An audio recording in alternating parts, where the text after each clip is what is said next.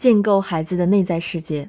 当孩子一旦满足了这些渴望，他们精神的我和身体的我就会很和谐，他们就不会对自己、对别人以及对环境产生很多无法实现的期待。同时，他们会在爱中建构起有自我价值感的积极的人生信念。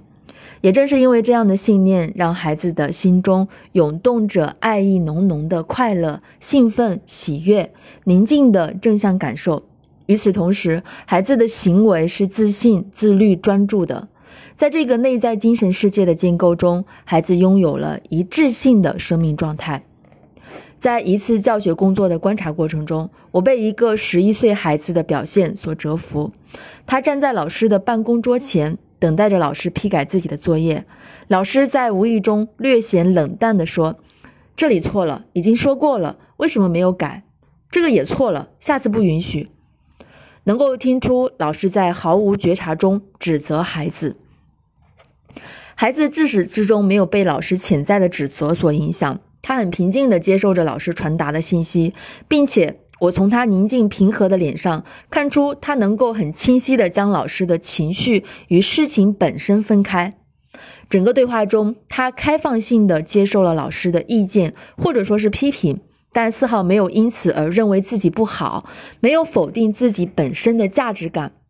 我知道这个孩子的成长已经超越了很多的成人。我为孩子感到骄傲，因为他拥有了很高的自我价值感和自我觉知的生命状态，形成生命的第二层皮肤。在零到十二岁的生命历程中，孩子一直是在建构并发展具有灵性和创造力的内在生命力，也就是那个精神的自我。蒙特梭利认为，这个时期和儿童在母胎中的自我建构是相似的。当胚胎安全着床后，母亲的身体状况、情绪状况以及心理状态都成为胚胎成长的环境。同时，柔软的子宫膜就如同胚胎的第二层皮肤，保护着胚胎，使之感到安全和温暖。孩子在零到十二岁，甚至到十八岁时，父母、家庭和良好的教育环境给予孩子的爱和安全感，犹如孩子成长中的第二层皮肤，保护着孩子正常健康的依据自己的生命密码。来建构自己内在的精神生命，这个过程与胚胎在母体中的成长很相似。